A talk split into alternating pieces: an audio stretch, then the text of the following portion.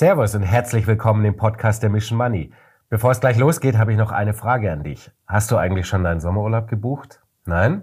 Wie klingt das für dich? Relaxen im Infinity Pool mit Meerblick. Dann einen Adrenalinkick holen auf der einzigen E-Kartbahn auf hoher See oder beim Klettern im Hochseilgarten. Bevor es dann relaxed in ein Top-Restaurant geht. Und bei all dem auch noch die Karibik, Alaska oder das Mittelmeer erkunden. Klingt irgendwie nach Traumurlaub, oder? Dann schau unbedingt mal bei unserem Partner Norwegian Cruise Line vorbei. Denn mit NCL eroberst du auf modernen Lifestyle-Schiffen die Weltmeere. Und zwar ganz entspannt, ohne Dresscode, dafür aber mit abwechslungsreichen Restaurants, internationalem Flair und jede Menge Platz. Und da wir ja hier bei der Mission Money sind und mit Prozentzahlen hantieren unser zweitliebstes Hobby ist, gibt es bei Norwegian Cruise Line für dich gerade 50% Rabatt auf alle Kreuzfahrten weltweit. Alle Infos dazu findest du unter www.ncl.com slash missionmoney den Link findest du natürlich auch in den Show Notes. Also schau gerne mal bei NCL vorbei und jetzt viel Spaß beim Podcast.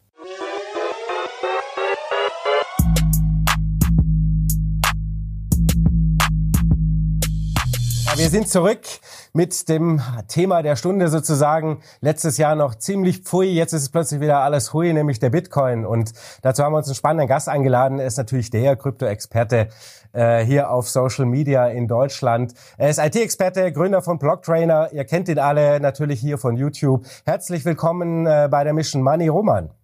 Hi, schön, dass ich da sein darf. Ich bin sehr gespannt auf den heutigen Talk. Sehr schön. Ja, freut mich sehr, dass es geklappt hat. Wir wollten eigentlich schon im Dezember reden und dann ist aber bei uns beiden auf beiden Seiten so viel schiefgelaufen und tausend Termine und umso spannender ist es natürlich jetzt ja.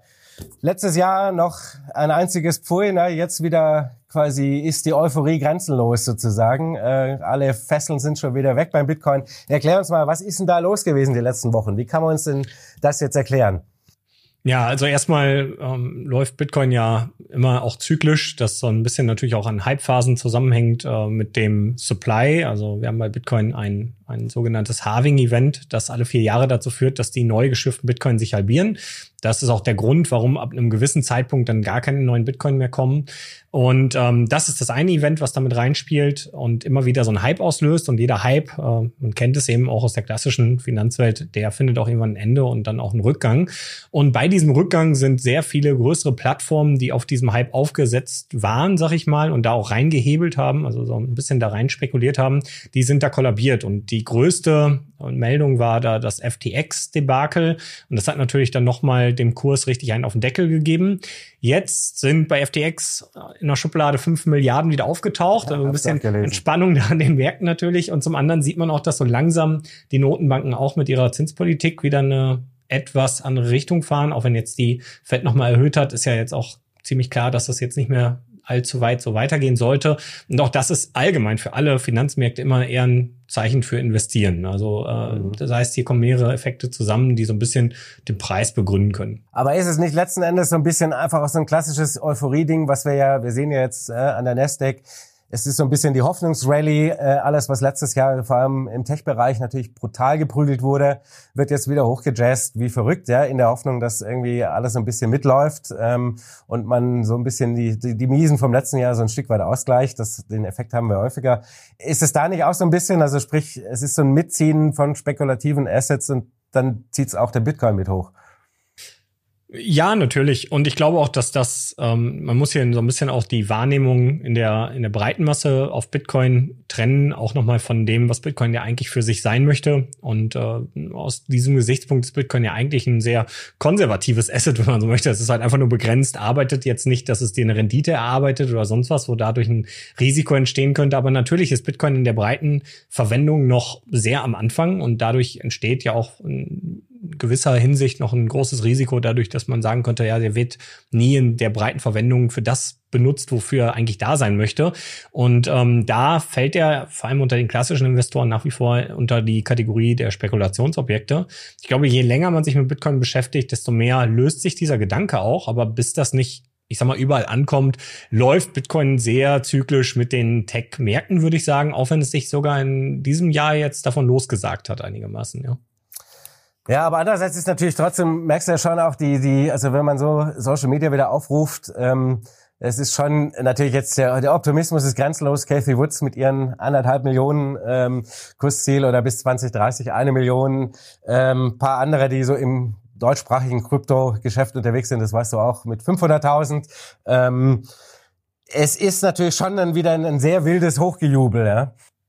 Äh, absolut. Und ich glaube auch nicht, dass das etwas ist, was Bitcoin langfristig ähm, nach vorne bringt, ja.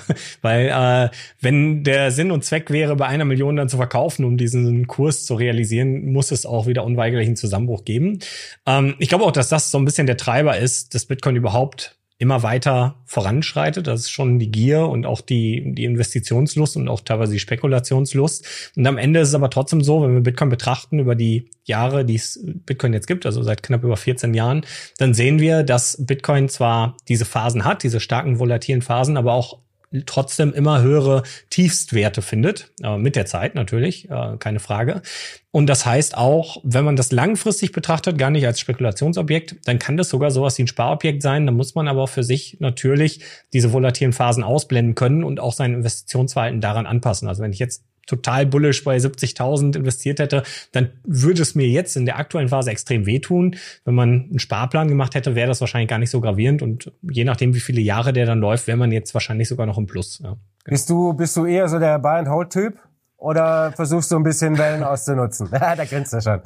Äh, also ich selber spreche gar nicht über meine ähm, über mein Portfolio oder mein Investitionsverhalten. Ähm, ich kann nur so viel sagen, ich bin der äh, Typ, der maximal wenig Risiko eingeht. Also ähm, das ist, also ich bin auf jeden Fall nicht der Spekulant in dem Sinne und äh, äh, versuche nicht schlauer zu sein als der Markt. Ja, das äh, maße ich mir nicht an, das zu sein. Ja. Das äh, hat auch noch nie so wirklich gut funktioniert. Genau, das ist der Punkt. Ja. Aber sag mal, eigentlich, wenn man es wenn jetzt mal genau nimmt, außer quasi vielleicht einem wiederkehrenden sagen wir mal, Risikoappetit der, sagen wir mal, weltweiten Investorenlage, ja, siehe Tech-Werte, äh, hat sich ja eigentlich nicht so viel getan. Also außer, dass bei FTX jetzt irgendwie 5 Milliarden aufgetaucht sind. Aber sagen wir mal, sagen wir mal, die, die Kehrseiten dieser ganzen Veranstaltung ähm, hat jetzt eher wieder zugenommen. Ja. Es gab jetzt doch wieder ein paar größere ähm, Schmu- und Betrügereien, die halt doch jetzt immer wieder auftauchen. Also eigentlich im Großen und Ganzen hat sich das Bild jetzt kurzfristig, nicht ne, langfristig gesehen, nicht wirklich gewandelt zum Positiven wieder. Seit, ich mhm. sag mal, seit FTX. Äh, ich glaube, Betrug im Allgemeinen ist etwas, was man nie komplett verändern kann. Selbst in einer noch so regulierten Welt wird irgendwer Schlupflöcher finden. Äh, es ist ja auch nicht das erste Mal gewesen, dass auf der Forbes-Liste irgendwelche Persönlichkeiten stehen mit ganz tollen Innovationen und am Ende ist es ein Riesenbetrug. Äh, das ist nichts Neues und das wird auch immer wieder kommen. Und natürlich lädt der gesamte Crypto-Space auch dazu ein, ähm, gerade weil es so neu ist, weil auch das allgemeine Wissen über diesen Bereich noch sehr jung ist und weil damit auch Investoren leicht geblendet werden können. Also hier machen gerade auch die die Bitcoiner eine ganz klare Trennung von diesem Krypto-Bereich als solches. Also natürlich ist Krypto ein Begriff, der eigentlich aus der Kryptographie kommt und das trifft auch auf Bitcoin zu, das ist ganz klar.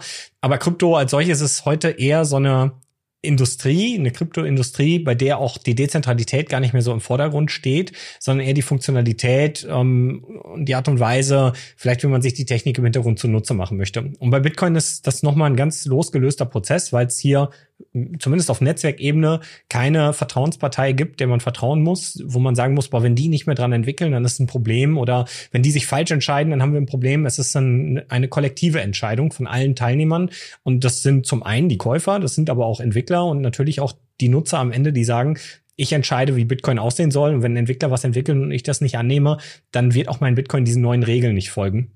Und ähm, da findet das Netzwerk immer sich dort wieder, wo der meiste Anklang ist, also wo die wirklich absolut breite, das absolut breite Sentiment für Bitcoin ist. Und das ist auch so, wenn größere Updates kommen für das Netzwerk jetzt auf technischer Sicht, dann kommen die eigentlich auch nur, wenn man wirklich 95 Prozent des Netzwerks mitnimmt. Also man geht jetzt nicht hin und sagt, ja, wenn 70 Prozent für das Update sind, 30 Prozent nicht, dann kommt es eher nicht, wenn man eben sagt, naja, es müssen alle zufrieden sein, weil sonst spaltet sich das Netzwerk, dann hat man wieder zwei Projekte. Und so diesen Prozess sieht man in der Kryptoindustrie nicht. Ja, das sind meistens sehr zentral entwickelte Projekte und da passiert eben auch viel Betrug, gerade was auch natürlich das Supply angeht, dass eben einzelne wenige das Supply aus dem Nichts erschaffen können. Das ist ja bei Bitcoin in dem Falle nicht so. Da muss man wirklich Arbeitsleistung bringen und da sind dann auch die Unterschiede. Und da passiert viel Betrug und gerade in der öffentlichen Wahrnehmung wird dann alles in einen Topf geworfen. Und dann ist Bitcoin genauso schlecht wie alles andere. Und wenn FTX scheitert, wird das auch natürlich auf den Bitcoin übertragen, äh, hat aber an sich eigentlich sogar gar nichts damit zu tun. Und viele haben auch gesagt,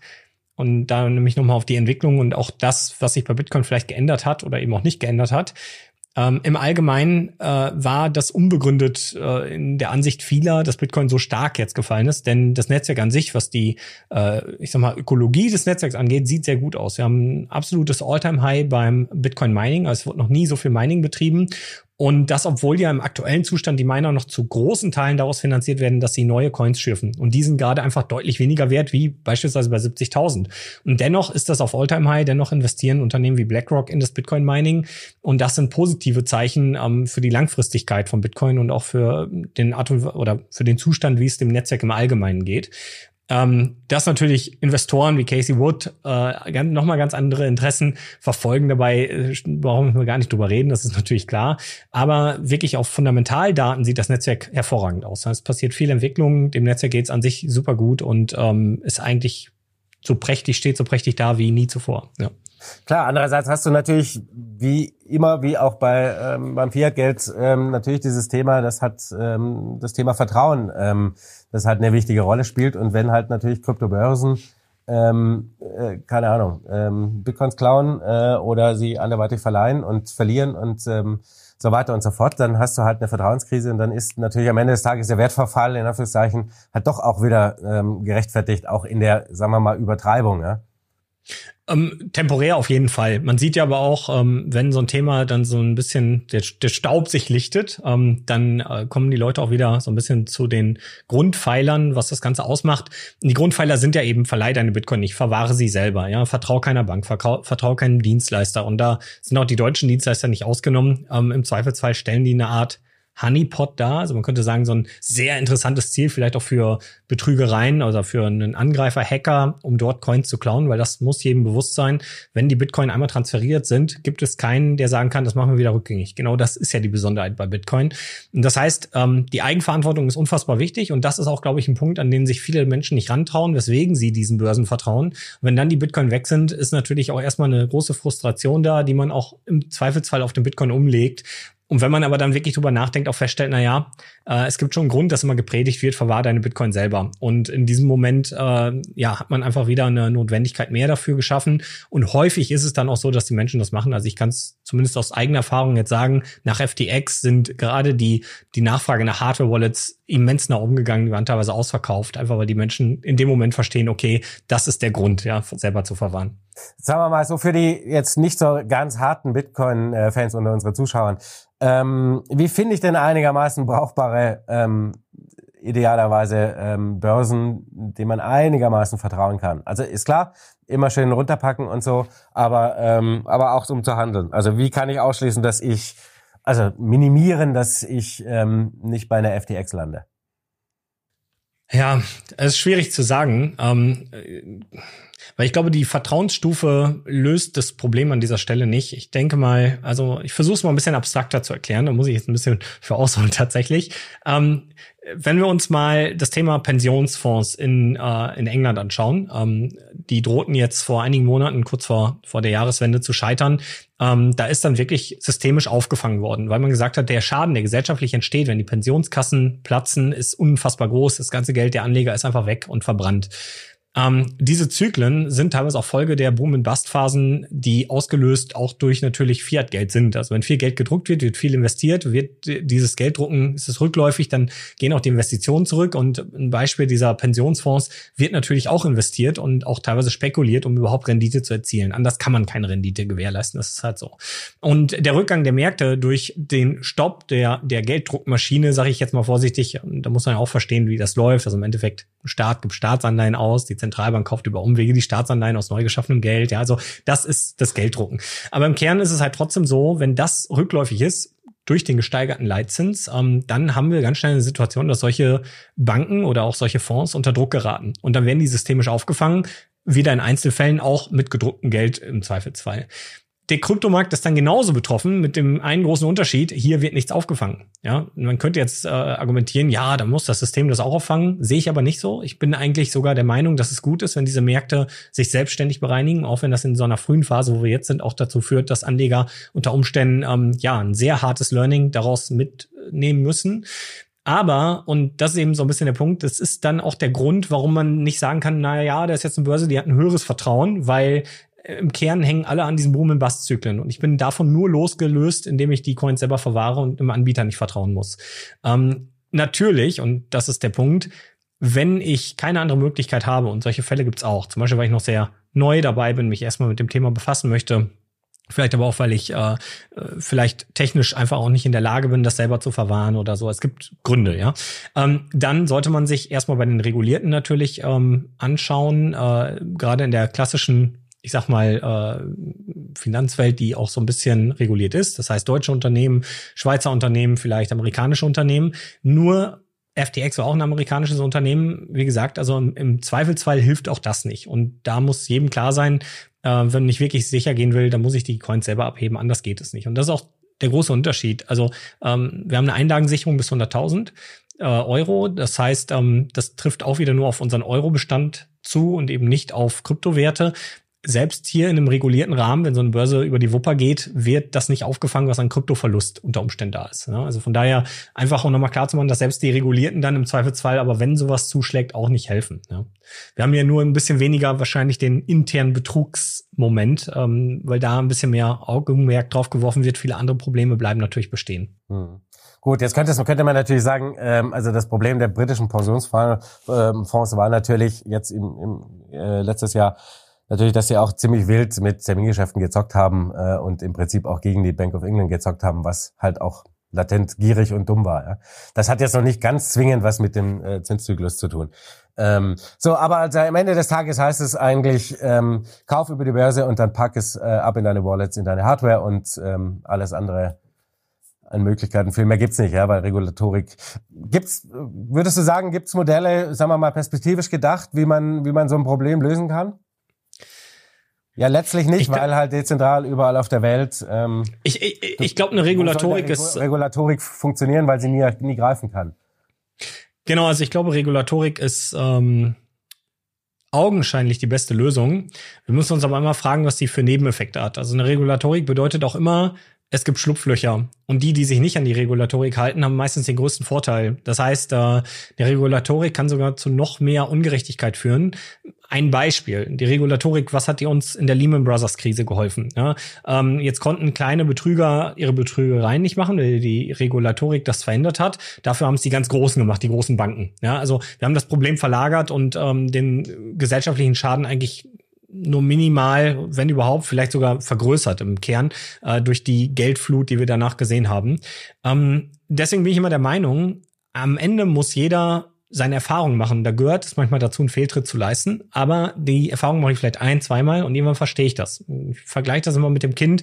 Ähm, der, äh, das Kind steht neben den Eltern, die Eltern versuchen dem Kind bewusst zu machen, hey, schau mal hier, wir stehen hier in der Küche, die Herdplatte, die ist heiß, fasst da nicht drauf. Und dann kann man auch ein Verbot aussprechen und dann hoffen, dass sich das Kind nicht dran hält, aber im Zweifelsfall fasst das Kind trotzdem auf die Herdplatte. Und wird aber daraus lernen und wird irgendwann verstehen, ja, wenn ich da drauf fasse, das heißt, sollte ich besser nicht machen. Und das heißt auch nicht, dass man nicht trotzdem irgendwann im Laufe der Jahre, wenn man 30 ist und sich Nudeln kocht, nicht versehentlich nochmal auf die Platte abstützt. Kann passieren, ja, keine Frage. Nur ähm, ist das Learning das, der viel größere Mehrwert für die Gesellschaft, als ein Verbot auszusprechen und die Erfahrung, die Gesellschaft, der also Gesellschaft auch wegzunehmen. Weil durch eine Erfahrung, die nicht gemacht wird und einen Fehler, der nicht gemacht wurde, äh, verlernt man auch das korrekte Verhalten. Und können diesen Sprich, Spruch immer so ein bisschen sagen, aus Kindern, die nichts dürfen, werden Erwachsene, die nichts können. Und das ist ein Problem, ja. Klar. Ähm, weil du es angesprochen hast, ähm, für wahrscheinlich hältst du ähm, echt weitgehende Bitcoin-Verbote? Ja, es kommt immer ganz drauf an. Also ich sehe momentan kein realistisches Bitcoin-Verbot. Ich denke, das erste Narrativ, was problematisch sein kann, ist, dass gesagt wird, ja, Bitcoin verbraucht Strom und das ist ja auch nicht von der Hand zu weisen. Wenn wir genau hinschauen, dann sieht man, dass der Energieanteil, also der Energiemix und der Anteil aus regenerativen Energien stetig steigt. Und Bitcoin kann ein Katalysator tatsächlich für die Energiewende sein, weil er überproduzierten Strom nutzbar macht. Und das wirkt in einer Phase von Energieknappheit komisch, aber tatsächlich trotz jetzt dieser Energieknappheit ähm, ist es so, dass wir Phasen haben, in denen wir gerade durch die regenerativen Energiequellen sehr volatile Phasen haben, wo auch Strom überproduziert wird. Und wir können ihn nur nicht speichern für die Phasen, wo dann wenig da ist. Und gerade dieser überproduzierte Strom ist der, der sehr attraktiv für die Miner ist, weil die Miner können bei ganz normalem Strompreis von Äh, jetzt wirklich beim Stromabnehmer sind 10 Cent pro Kilowattstunde. Wir zahlen natürlich deutlich mehr in den Haushalten, aber ähm, zu so einem Preis kann ein Miner nicht lukrativ Bitcoin-Mining betreiben. Das heißt, er nimmt niemanden den Strom weg und könnte ihn immer dann nutzbar machen, wenn er überproduziert wird.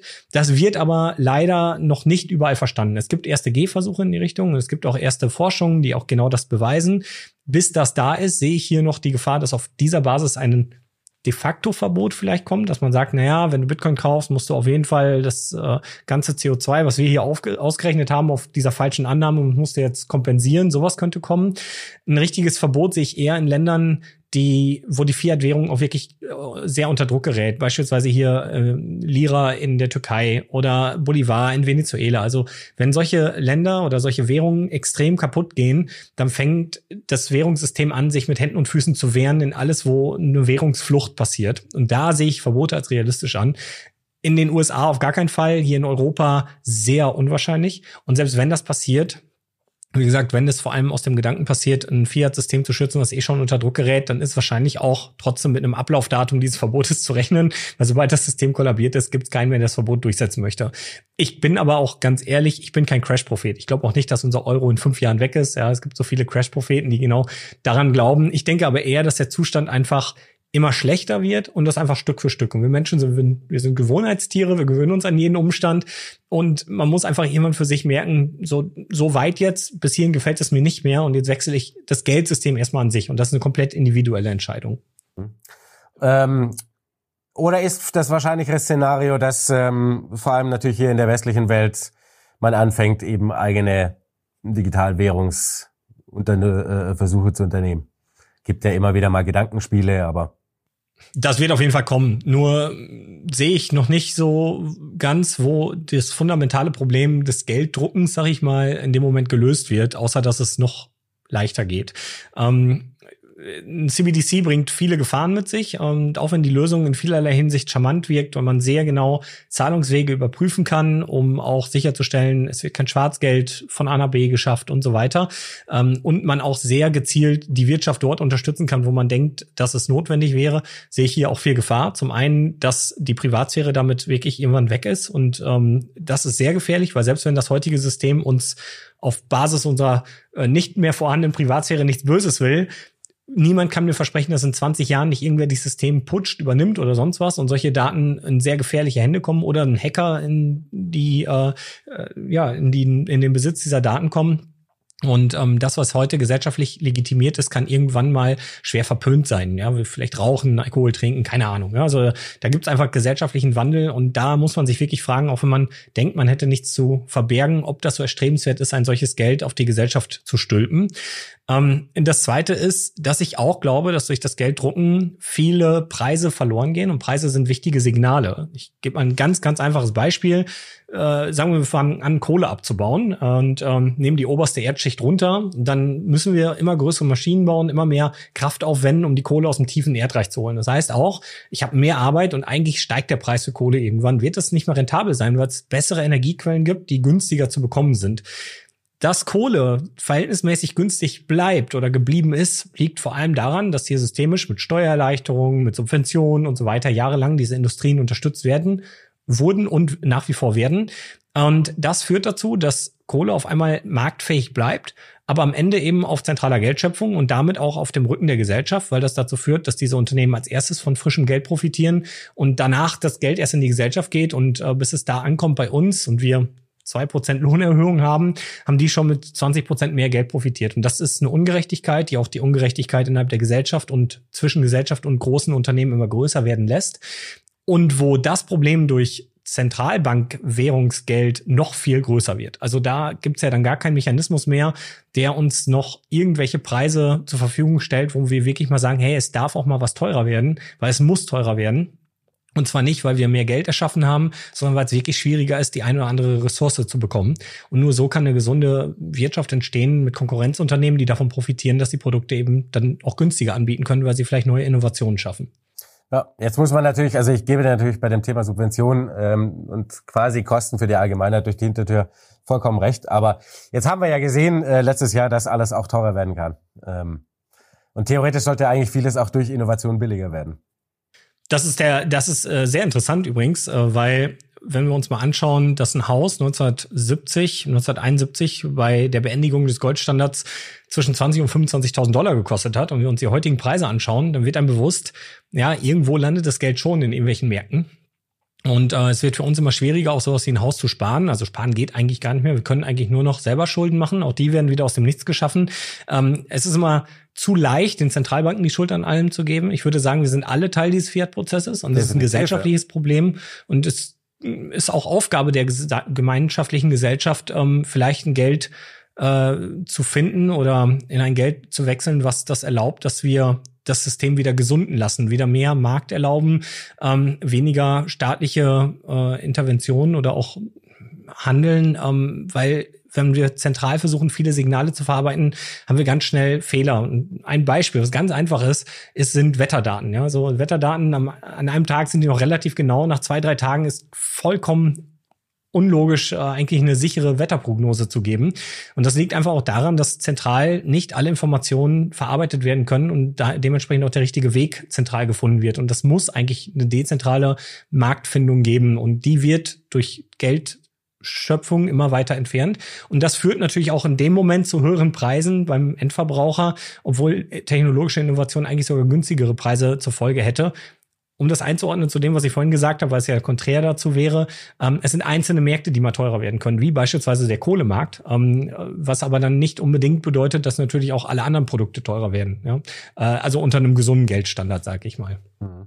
Aber es ist letzten Endes, wie du es auch sagst, es ist halt natürlich ein, eher ein, ein gesellschaftliches Thema, also wie unsere Gesellschaft aufgebaut ist in der westlichen Welt und äh, weniger das, das Währungsproblem. Also, ne, also du könntest also entweder du erzeugst ein Umdenken in, in der Gesamtheit, wie wir als Gesellschaft leben wollen, dann brauchst du so etwas wie quasi Bitcoin eigentlich nicht dazu.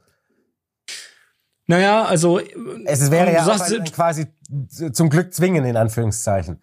Du sagtest ja gerade ähm, schon ganz äh, interessanterweise, ähm, so wie wir die Gesellschaft in der westlichen Welt aufgebaut haben, ähm, tatsächlich die ganze Welt benutzt Fiat-Geld. Also es gibt keine, keine Gesellschaft, die kein Fiat-Geld benutzt. Und das sehe ich schon als globales Problem. Ähm, kein Problem, was nur in Deutschland oder Europa oder nur in den USA stattfindet. Das ist ein Problem, was überall stattfindet. Ähm, und dementsprechend denke ich schon, dass ein knappes Geld ähm, dauerhaft dazu führen würde, dass Innovationen dazu führen, dass Preise immer günstiger werden. Das heißt, wir könnten uns von Jahr zu Jahr mehr leisten. Ähm, und ein knappes Geld auch dazu führt, dass wir selber ohne Risiken durch Investitionen eingehen zu müssen, äh, langfristig eine Rücklage aufbauen können, auf die wir ähm, zurückgreifen können, wenn es notwendig wird. Die große Gegenthese ist ja immer, naja, führt das nicht dazu, dass die Wirtschaft kollabiert und ähm, so eine deflationäre Phase eben dazu führt, dass immer mehr Unternehmen wegsterben und so weiter. Ich glaube schon, dass das in einer so Fiat aufgeblähten Welt dazu führt, dass ein großer wirtschaftlicher Schaden entstehen könnte. Ähm, bin auch deswegen nicht der Meinung, dass das erstrebenswert wäre, sowas von heute auf morgen zu wandeln, sondern dass ein Gesundungsprozess wirklich Jahrzehnte dauern müsste, um gesellschaftlichen Schaden möglichst gering zu halten. Und trotzdem sehe ich das als notwendig an. Also man kann das mal so ein bisschen mit einem Drogensüchtigen vergleichen. Ja, der ähm, denkt, dadurch, dass er Drogen nimmt, geht es ihm erstmal besser und geht eigentlich von, von Drogenkonsum zu Drogenkonsum und denkt immer schneller, woher kriege ich das Geld dafür. Ähm, und äh, für einen Heroinabhängigen kann es tödlich sein, äh, einen Entzug zu machen. Und trotzdem wäre es die richtige Entscheidung, clean zu werden. So ungefähr kann man sich das vorstellen. Und natürlich ist das etwas, was man vorsichtig angehen müsste. Und ähm, man muss sich dann aber auch, wenn man jetzt mal wieder zu dem Beispiel der deflationären Spirale kommt, vorstellen, was passiert, wenn wir unten ankommen. Also wenn keiner, ganz hypothetisch, keiner hat mehr Arbeit, keiner hat mehr Geld und, und alle haben Hunger. Ja, dann wird es irgendwen geben, der äh, fängt an, wieder Essen zu produzieren. Dann wird es irgendwen geben, der baut dem, der Essen produziert, ein Haus dafür, dass er Essen kriegt. Also worauf ich hinaus möchte, ist, man kann durchaus auch auf deflationären Geldstandards eine funktionierende Gesellschaft aufbauen. Und ähm, interessanterweise gibt es Phasen, wenn man auf Amerika schaut, 1870 äh, bis 1910, da hatten wir eine extrem deflationäre Phase. In der Zeit ist das Automobil erfunden worden. Und interessanterweise sind in dieser Zeit die Aktienmärkte äh, inklusive Dividendenrechnung um circa acht Prozent gestiegen. Und seitdem, in dieser gesamten inflationären Phase bis heute, haben wir nur einen Durchschnittswert von 6, noch was Prozent. Das heißt, die Begründung der Zentralbanken, wir brauchen zentrale Geldschöpfung, um Innovationen zu fördern, um Wirtschaft wachsen zu lassen und so weiter, stimmt schlichtweg nicht. Also es ist immer nur ein temporärer Boost, der am Ende aber trotzdem sein Tribut zollt und äh, oder einfordert.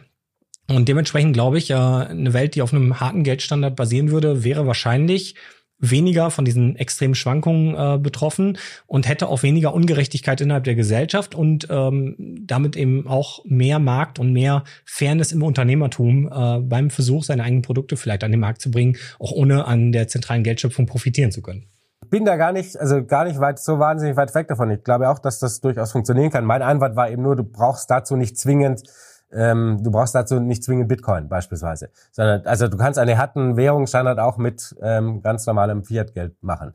Es ist ja ein, ein, grundsätzliches generelles Umdenken, wie wir Wirtschaft ähm, und auch die Gesellschaft definieren. Das sehe ich ein bisschen anders. Ähm, ich bin da schon bei dir. Äh, theoretisch geht das. Also wir können durchaus sagen, hey, lass uns doch ein äh, lass uns doch Gold nehmen und wir geben für jeden äh, Goldbarren, der in der Bank hinterlegt wurde, einen Geldschein aus. Aber dann haben wir wieder das Problem, wir müssen der Bank vertrauen wir müssen dem vertrauen, der am Ende das Gesetz äh, aufrechterhält. Und wir hatten so einen Standard und der ist eben gescheitert. Ähm, der Goldstandard äh, war das Ereignis, was ich gerade gesagt hatte mit 1971, ähm, der abgeschafft wurde durch Richard Nixon. Der hat damals Krieg geführt gegen Vietnam und hat im Endeffekt seine ganzen Ressourcen verbraucht. Äh, vielleicht auch nochmal historisch Schritt weiter zurück. Der Goldstandard ist ins Leben gerufen worden ähm, damals während des zweiten Geld äh, äh, während des zweiten Weltkrieges, wo die Alliierten Verbündeten eben gesagt haben, wir brauchen eigentlich ein Geld, um miteinander Handel treiben zu können, um uns gegen äh, ja hier auch Deutschland und ähm, ja die Nationalsozialisten wehren zu können. Und dieser Goldstandard ist genau deswegen dort definiert worden. Und dann haben alle Mitgliedsparteien die Franzosen, die Niederländer haben alle ihre Goldbarren den Amerikanern gegeben, haben dafür Dollar bekommen. Ja, und dann äh, 1971, als Richard Nixon Krieg geführt hat gegen Vietnam, haben die gemerkt, der hat sich verausgabt, der gibt da mehr Geld aus, als er eigentlich haben dürfte. Und die standen wirklich mit ihren Kriegsschiffen im Hafen der Amerikaner 1971 und haben gesagt, Richard Nixon, Präsident der USA, gib uns unser Gold zurück, wir haben dir deine Dollars mitgebracht, äh, tauscht das bitte wieder. Und da hat er gesagt, oh ja, nee, machen wir jetzt anders, jetzt ist der Goldstandard wirklich beendet, ähm, ihr kriegt noch mehr Dollar, aber haut wieder ab. und ähm, klar sind irgendwann auch Goldreserven wieder geflossen, aber dieser, diese Kopplung, die ist eben aufgehoben worden. Und damit ist für mich diese Idee eigentlich gescheitert. Und eine Definition von Wahnsinn ist, den gleichen Fehler immer wieder zu machen und ein anderes Ergebnis zu hoffen. Und das ist das Besondere bei Bitcoin. Wir brauchen kein Dollar an Bitcoin koppeln, weil Bitcoin ähm, ist überprüfbar in seiner Knappheit. Ja, es ist äh, ein digitales Gut und kann nur erstellt werden durch real geleistete Arbeit. Also im Endeffekt viele Parallelen zu Gold, mit aber dem großen Vorteil, ich weiß nicht, wie viel Gold in der, im Keller der Zentralbank liegt. Das kann mir jetzt irgendwer erzählen, das kann ein Wirtschaftsprüferinstitut oder so kann das bestätigen. Ich weiß es trotzdem nicht. Bei Bitcoin weiß ich, wie viele es gibt. Und das ist eine ganz große Besonderheit, weil ich kann Bitcoin selber direkt als Geld benutzen, weil während Gold viele Eigenschaften von gutem Geld eben nicht hat, das ist zwar ein guter Store of Value und auch ein Medium of Account, ist es schwierig, Gold zu teilen, Gold zu transportieren und wirklich äh, zum Beispiel einen digitalen Zahlvorgang auf Basis eines physischen Gutes zu machen. Und das kann Bitcoin alles an sich. Das heißt, Bitcoin kann durchaus diese Eigenschaften eines Geldes erfüllen und damit auch so eine Art Goldstandard wieder implementieren als Bitcoin-Standard, wo dann aber kein Dollar darauf ausgegeben werden würde, sondern wirklich Bitcoin selber als das Geld genutzt werden könnte. Rein theoretisch. Und dass das weit weg ist und äh, eine reine Hypothese ist natürlich äh, klar, denke ich an der Stelle. Naja gut, vor allem solange wir ein äh, quasi uns in Staaten organisieren, ähm, wird das Zahlungsmittel immer auch staatlich gelenkt sein. Sonst funktioniert der Staat wahrscheinlich auch nicht. Das sehe ich nicht, das werden wir nicht erleben, wir zwei. Äh, da, da gehe ich mit, da gehe ich mit, dass wir das wahrscheinlich nicht mehr erleben. Aber ich gehe nicht unbedingt mit, dass nur mit einer staatlichen Währung ein Staat funktionieren könnte. Also ich würde sagen, zum Beispiel ist eine große Problematik ähm, unseres unserer Staatssysteme, wie wir sie heute haben, dass wir einen Politiker zwar wählen, aber nicht wählen, ähm, was mit unserem Geld passiert. Und Geld ist noch viel fundamentaler als die Politik, weil wenn man es mal genau nimmt, ist Geld unsere Lebenszeit. Das klingt völlig abstrakt, aber wenn ich Menschen frage, was ist Geld, dann ist das die seltenste Antwort, die ich höre. Und tatsächlich ist es aber so, dass ich für meine Lebenszeit, die ich leiste in Form von Arbeitszeit, ein Äquivalent bekomme, eben Geld. Und das kann ich in die Lebenszeit anderer eintauschen, um deren Arbeit einzukaufen. Und dementsprechend ist Bitcoin, äh, ist, ist, ist Geld Zeit. Und das ähm, führt eben dazu, dass wenn jetzt eine zentrale Stelle davon so viel drucken kann, wie sie möchte, sie natürlich kein Geld, keine Zeit erschafft in dem Sinne, sondern eigentlich die Lebenszeit der Gesellschaft äh, umverteilt. Und dieser Effekt, ähm, der führt dazu, dass zwar ein Politiker politisch gewählt werden kann, aber der eigentliche Faktor, wie er Zeit verteilt, der kann nicht gewählt werden. Den kann ich aber wählen, wenn ich ein eigenes Geld habe. Und das heißt, ich kann immer noch sagen, hey, ich bin Politiker, ich möchte jetzt beispielsweise ähm, die Schwimmbäder sanieren, ja, dann muss ich erstmal die Lebenszeit der Menschen einsammeln. Die müssen mir ihr Geld für diese Aufgabe geben und dann kann er es auch umsetzen. Wenn er sich heute dabei verzettelt, dann kriegt er einfach noch mehr Geld, weil es egal ist, ob er das umsetzt, was die Gesellschaft von ihm möchte oder nicht. Und das ist ein wichtiger Punkt, so wie Richard Nixon nämlich also niemand hat gewählt, dass der Goldstandard aufgehoben wird. Das war seine persönliche Entscheidung. Und dementsprechend, ähm, das könnte man verhindern. Man könnte sich immer noch als Staaten organisieren, aber sie müssten eben markteffizient werden und auch ähm, gäbe es eine tatsächliche Konkurrenz zwischen Politikern, ähm, das Vertrauen der Menschen zu bekommen, auf dem Vertrauen aufzubauen, Lösungen zu bauen und damit auch zu beweisen, wenn ihr mir Geld gebt, dann baue ich auch gute Lösungen und dementsprechend kriege ich auch in Zukunft noch mehr Geld, um weitere gute Lösungen zu bauen. Und das wäre eben ein Anpassungsprozess. Ich denke schon, dass eine Politik und Staaten, wie wir sie kennen, in abgewandelter Form möglich wären mit einem harten Geld, auf jeden Fall. Mit einem harten Geld schon, aber ich quasi Einwand war nur, du wirst das quasi, ähm, du wirst immer die staatliche Kontrolle äh, über das Zahlungsmittel. Also das ist so das Letzte, würde ich sagen, am Ende, was fehlt. Wir haben äh, witzigerweise, ich habe vorgestern äh, mit Daniel Stelter äh, ein längeres Interview geführt und wir haben auch sehr lange natürlich um dies, genau dieses Politiker-Thema gesprochen. Und, ähm, und deswegen, ich bin da quasi, da sind wir beide einer Meinung ähm, und auch Daniel Stelter einer Meinung, aber es ist halt auch ein gesellschaftliches Umdenken, dass man Politiker damit nicht mehr durchkommen lässt, ja? sondern dass alles wirklich tatsächlich ein Preiszettel äh, hat, weil so seine, sein Vorschlag, alles, was du als Politiker umsetzen möchtest, als Gewählter, muss ein Preisschild dran sein und zwar ein richtiges. Also nicht nur ein, das kostet uns jetzt dieses Jahr fünf Milliarden, dann sagt immer jeder, na, ist ja scheißegal, ähm, was sind bei uns schon fünf Milliarden, aber nein, es kostet natürlich, weil es über 30 Jahre läuft oder 40 Jahre läuft und äh, Folgekosten hat und so weiter, eigentlich 300, ja und so. Also dieses quasi dieses Prinzip des Umdenkens dazu, das ist kein Währungsthema, ja. Das ist auch das ist ein gesellschaftliches Thema, wie wir äh, auch als ähm, äh, quasi als Bürger eines Landes ähm, unsere gewählten Volksvertreter durchkommen lassen damit und wenig. Ja, ähm, also zwei Gedanken dazu. Äh, es gab gesellschaftlichen äh, Gesellschaften, die mit einem nicht staatlichen Geld gehandelt haben. Äh, in der Geschichte der Menschheit, äh, ob es Steingeld war, sogar Salz war teilweise Geld. Ähm, das funktioniert durchaus, ohne dass eine zentrale Instanz das ausgibt. Und die haben auch staatsähnliche Konstrukte darauf aufgebaut. Ähm, das funktioniert durchaus. Ich denke schon, dass das gelingen kann. Ähm, zum Thema der Politiker die Frage ist halt, wer setzt das um? Wer überprüft auch das Ergebnis? Und um es genau zu nehmen, hat ja auch ein Politiker nur eingeschränkte Macht. Im Kern sind es heute die Zentralbanken. Das heißt, wenn eine Zentralbank ähm, dem Politiker für sein Handeln kein Geld gibt, dann hat er auch kein Geld. Das heißt, wir können jetzt anfangen, die Politiker handlungsunfähig zu machen oder handlungsunfähiger zu machen in diesem Rahmen, äh, leiden aber immer noch daran, dass die Zentralbanken gerade anfangen, ihre Mandate massiv auszuweiten. Von äh, einer angestrebten Preisstabilität äh, sind wir mittlerweile bei einer äh, ja, bei einer äh, Investition, gezielten Investition in äh, grüne Technologien und so weiter.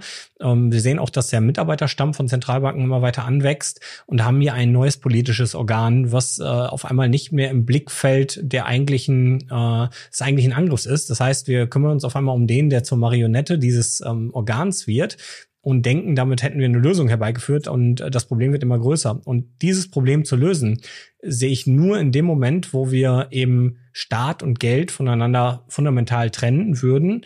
Und dementsprechend sehe ich Bitcoin hier als tatsächlich einzige Lösung, eine so langfristige Lösung zur Verfügung zu stellen, dass wir nicht wieder einem neuen Organ vertrauen müssen, sondern einfach sagen, hey, das ist die Geldmenge und mit der bauen wir wirtschaftliche Beziehungen auf und das ist das, wie wir dann in Zukunft arbeiten. Aber ich bin dabei, sich darauf jetzt auszuruhen, ist nicht der richtige Weg. Also zu sagen, ja, das wird Bitcoin irgendwann schon mal tun, ähm, vielleicht tun, äh, ist eine Möglichkeit. Äh, ob Bitcoin das tut, steht auf einem ganz anderen Blatt. Und natürlich auch, bis dahin äh, ist noch viel Schaden abzuwenden, der hier entstehen kann durch diese Probleme. Und da muss man natürlich auch als Gesellschaft schauen, äh, auch vorher schon gegenzulenken. Bin ich komplett dabei, ja. Genau, also du kannst ähm, sowohl die, die sozusagen Macht der Notenbanken wie auch des Politikers durchaus mit demokratischen Mitteln äh, beschränken, wenn man das denn möchte. Das ist eher der Lernprozess, den wir machen müssen.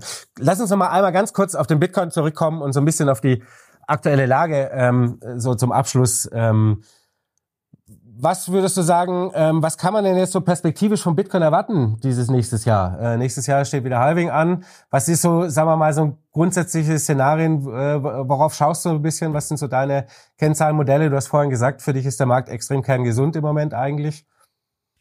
Äh, nee, der mag nicht. Aber Bitcoin ist kerngesund, ja. Also wirklich das Netzwerk auf, auf seinen Eigenschaften ist kerngesund, der Markt absolut nicht. Äh, ich schaue hier auf jeden Fall auf die bis äh, oder noch übrig gebliebenen Global Player in dem Bereich, also Unternehmen wie Binance. Ähm, sehr interessant ist das ganze Thema Gemini versus ähm, Genesis aktuell. Äh, äh genau, die DCG im Hintergrund äh, ist ein absolut großes Unternehmen, gerade weil die äh, weil eine Tochter der DCG, der Grayscale Trust, ist hier ein Kandidat, der über 600.000 Bitcoin verwaltet. Da kann es nochmal richtig dermaßen rumpeln, dass wir nochmal ganz andere Kurse sehen würden. Äh, temporär natürlich, äh, versteht sich. Aber das sind die Ereignisse, die ich für dieses Jahr hochspannend finde. Für nächstes Jahr hast du gerade sehr gut gesagt, das Halving-Event ähm, ist das, was für mich eine Kehrtwende eindeuten kann. Und auch hier möchte ich immer darauf hinweisen, ich bin auch wie eine Zentralbank nur ein zentrales Organ und kann nicht äh, alles, was auf der Welt passiert, mit äh, meine Berechnung oder Überlegungen einfließen lassen. Äh, wenn ich es aber mal tun würde, ja, und mal so planen würde, würde ich sagen, ja, dieses Jahr kann es nochmal richtig runtergehen. Ab nächstem Jahr könnten wir eine gute Gesundung des Preises, des Preisniveaus sehen äh, und auch einen neuen Aufschwung und auch natürlich eine neue Blasenbildung. Ähm, es ist eben ein, eine, ja, ein Herauffallen der Treppe, wenn man so möchte, äh, auf lange Sicht gesehen. Und ähm, ja, dementsprechend für Bitcoin sehe ich, was jetzt mal losgelöst vom Preis für die gesellschaftliche Akzeptanz ähm, angeht, sehr gute Chancen, weil das, was gerade entwickelt wird, gerade auf zweiter Technologieebene, die auf Bitcoin aufbaut, sehen wir gerade unfassbar viel Innovationen. Das ist nicht nur das Lightning-Netzwerk, was sich jetzt seit einigen Jahren beweist und stetig wächst.